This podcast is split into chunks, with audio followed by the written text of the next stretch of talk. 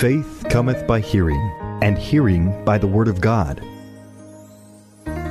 It's time for Faith to Live By with Sue Taylor.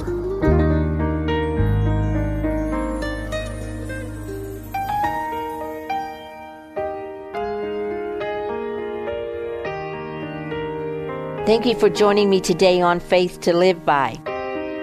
We are still talking about prayer and faith today.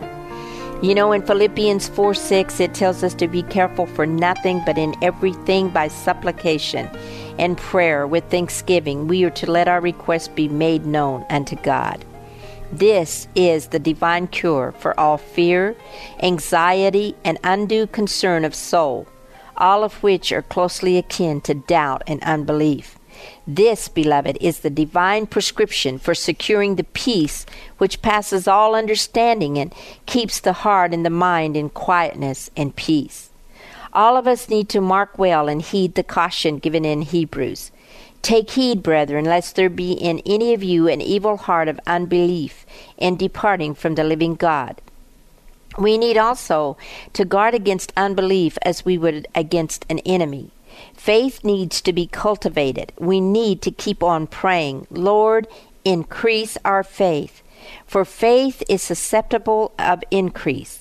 Paul's tribute to the Thessalonians was that their faith would grow exceedingly. Faith is increased by exercise, by being put into use, and it is nourished by trials.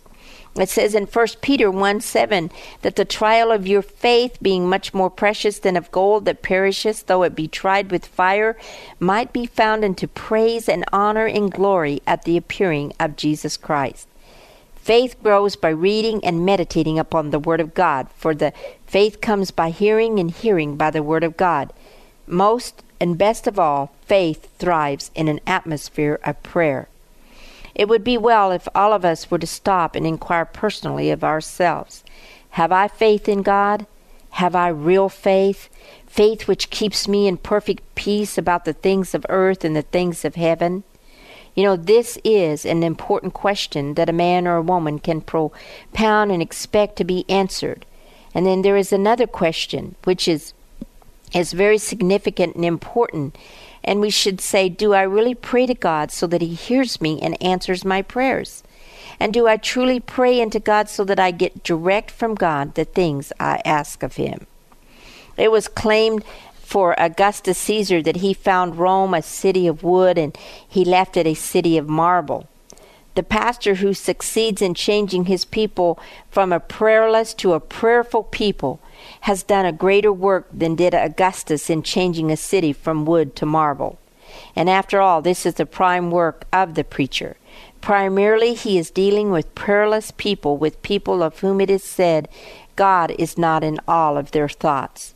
Such people he meets everywhere and all the time. We meet people constantly that don't pray, and our main business is to turn them from being forgetful of God, from being devoid of faith, from being prayerless, so that they become people who habitually pray, who believe in God, remember Him, and do His will. You know, we are not sent to merely induce men and women to join a church, nor merely to get them to do better. It is to get them to pray, to trust God, to keep God ever before their eyes, that they may not sin against Him, but that they also may lead others to Him and have a spirit of prayer. The work of the ministry is to change unbelieving sinners into praying and believing saints. The call goes forth by divine authority. It says, believe on the Lord Jesus Christ, and thou shalt be saved. We catch a glimpse of the tremendous importance of faith and of the great value God has set upon it when we remember that He has made it the one indispensable condition of being saved. He said, by grace are ye saved through faith. You cannot even be saved if you don't have the faith to believe and to call upon the name of the Lord Jesus Christ. Thus, when we contemplate the great importance of prayer, we find faith standing immediately by its side. By faith are we saved, and by faith we stay saved. Prayer introduces us to a life of faith. You know, Paul declared that the life he lived by the faith in the Son of God, who loved him and gave himself for him, that he walked by faith and not by sight. Prayer is absolutely dependent upon faith. Virtually, it has no existence apart from it, and it accomplishes nothing unless it be its inseparable companion. Faith makes prayer effectual, and in a certain important sense, it must precede it. For he that cometh to God, Hebrews 11:6 says, must believe that he is, and that he is a rewarder of them that diligently seek him. Before prayer ever starts toward God, before its petition is preferred, before its requests are made known, faith must have gone on ahead. It must have asserted its belief in the existence of God. And it must have given its assent to the gracious truth that God is a rewarder of those that diligently seek his face. This is the primary step in praying. In this regard, while faith does not bring the blessing, yet it puts prayer in a position to ask for it, and it leads to another step toward realization by aiding the petitioner to believe that God is able and willing to bless. I have personally experienced taking this scripture and seeing God reward me for what I diligently have sought him for. Faith starts prayer to work. It clears the way to the mercy seat. It gives us assurance, first of all, that there is a mercy seat, that we can approach our high priest who awaits our prayers, and that faith opens the way for prayer to approach God. But it does even more. It accompanies prayer at every step she takes. It is her inseparable companion, and when requests are made unto God, it is faith which turns the asking into obtaining. And faith follows prayer, since the spiritual life into which a believer is led by prayer is a life of faith. The one prominent characteristic of the experience into which believers are brought through prayer is not a life of works, but of faith. Faith makes prayer strong and gives it patience to wait on God. Faith believes that God is a rewarder. No truth is more clearly revealed in the scriptures than this, that while none is more encouraging, that faith is and believes that God will reward them. Even the closet has its promised reward. He that seeth in secret shall reward thee openly. While the most insignificant service rendered to a disciple in the name of the Lord surely receives its reward. Unto this precious truth, faith gives its hearty assent. Faith is narrowed really down to one particular thing.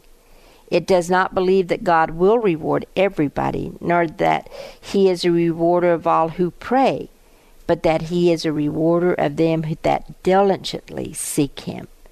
Faith rests its care on diligence in prayer and gives assurance and encouragement to diligent seekers after God, for it is they alone who are richly rewarded when they pray.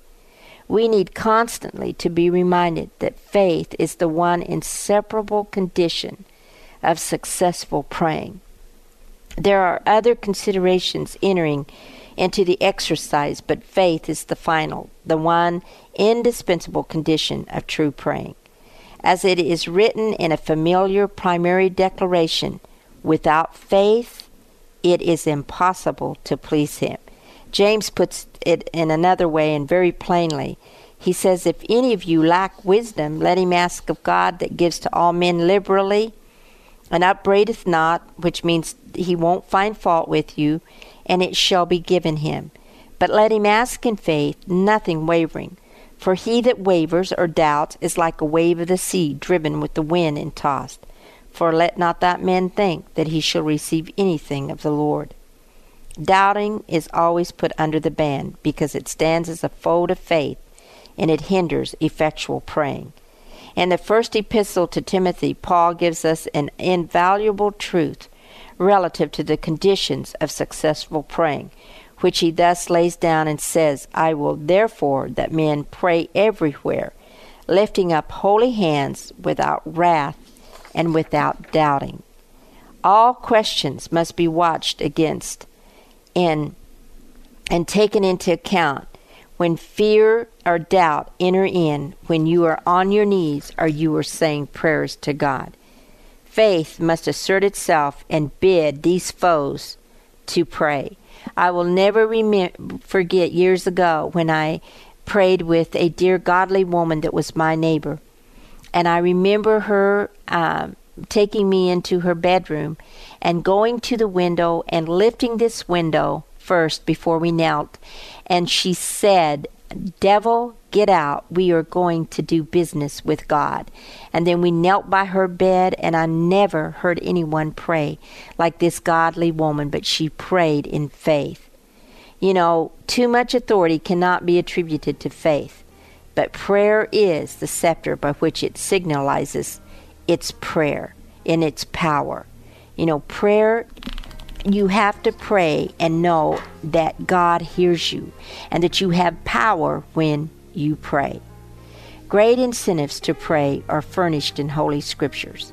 And our Lord closes his teaching about prayer with the assurance and promise of heaven. The presence of Jesus Christ in heaven, the preparation for his saints, which he is making there, and the assurance that he will come again to receive us to himself. How all of these help us in the weariness of praying.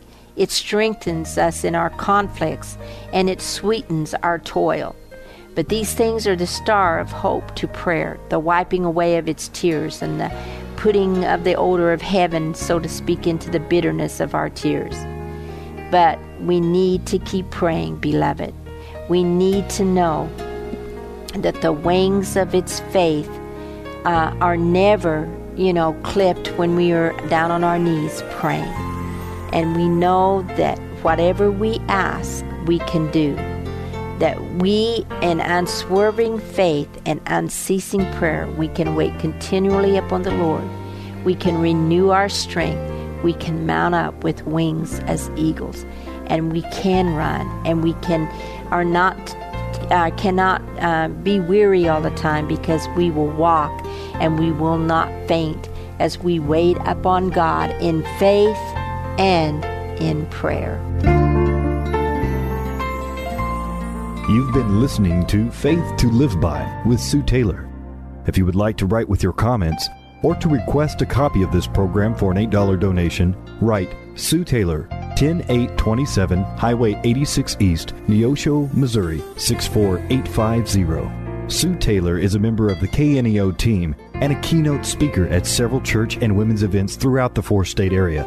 To book Sue for your next event, contact Sky High Radio at 417-451-5636.